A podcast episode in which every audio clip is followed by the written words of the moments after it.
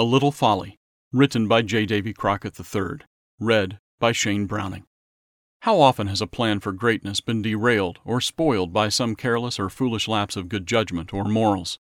Many a politician has met with downfall because power and prestige went to his or her head, resulting in bizarre behaviors that caused them to stumble.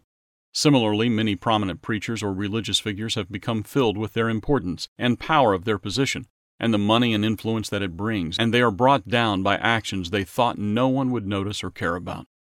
Tragically, it has happened often and will continue to happen because of a condition often addressed in Scripture. For example, quote, When pride comes, then comes shame, but with the humble is wisdom. Unquote. Proverbs 11, verse 2. Solomon, the wise king of Israel, wrote in his inspired book entitled The Preacher, or Ecclesiastes, quote, Dead flies putrefy the perfumer's ointment, and cause it to give off a foul odor. So does a little folly to one respected for wisdom and honor. Unquote. Ecclesiastes chapter 10, verse 1. The list is long if one cares to look at those who have not understood this important principle.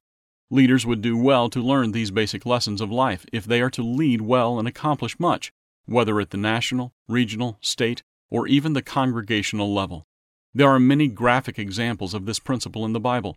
Anciently, Esau, the eldest son of the patriarch Isaac, gave up his birthright for a bowl of chili.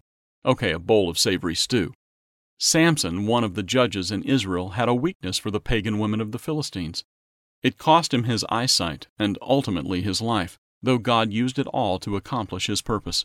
David, king of Israel, in a moment of weakness gave in to his lust for beautiful Bathsheba and then tried to cover it up with disastrous results. His life was never the same. Judas, one of the twelve disciples who were personally taught by Jesus Christ, became impatient and was greedy. Things were not working out as he thought they should, so he took matters into his own hands and betrayed the Messiah for money. His name is so sullied that little boys are very seldom named Judas today. What is my point? Simply this rash acts done without considering the ultimate consequences can affect you, your family, and often your friends and associates, sometimes for generations. A little folly in whatever form it takes can have disastrous, far reaching results. Young or old, small or great, rich or poor, the quality of our decisions and actions determines the quality of our lives and the influence we have on others. The wise writer of Proverbs and Ecclesiastes recognized this and wrote extensively on the subject. It could be ignoring an established rule or policy for the sake of expediency, it could be compromising with a family member in an effort to gain favor or cooperation. Look at those in the political arena who have accepted bribes or illicit favors for their vote or influence. Consider athletes who have abused their bodies with performance enhancing drugs, tainted their hard earned records, and soiling the reputation of their sport. Solomon understood this long ago when he wrote, quote, To do evil is like sport to a fool, but a man of understanding has wisdom. Unquote. Proverbs chapter 10, verse 23. In Proverbs chapter 3 verse 5 we find a valuable principle. Quote, "Trust in the Lord with all your heart and lean not to your own understanding." Unquote.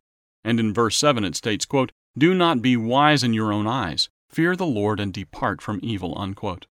Whatever your role, wherever you are in life, whether you are just starting out or at the top of your game, or finishing up a distinguished career, quote, "A little folly," unquote, can cause you and those you love great harm. Studying the wisdom books found in your Bible can help you avoid these pitfalls and their consequences. Our free booklet, The Bible, Fact or Fiction, can help you put it in perspective. You can read it online or order your copy online today.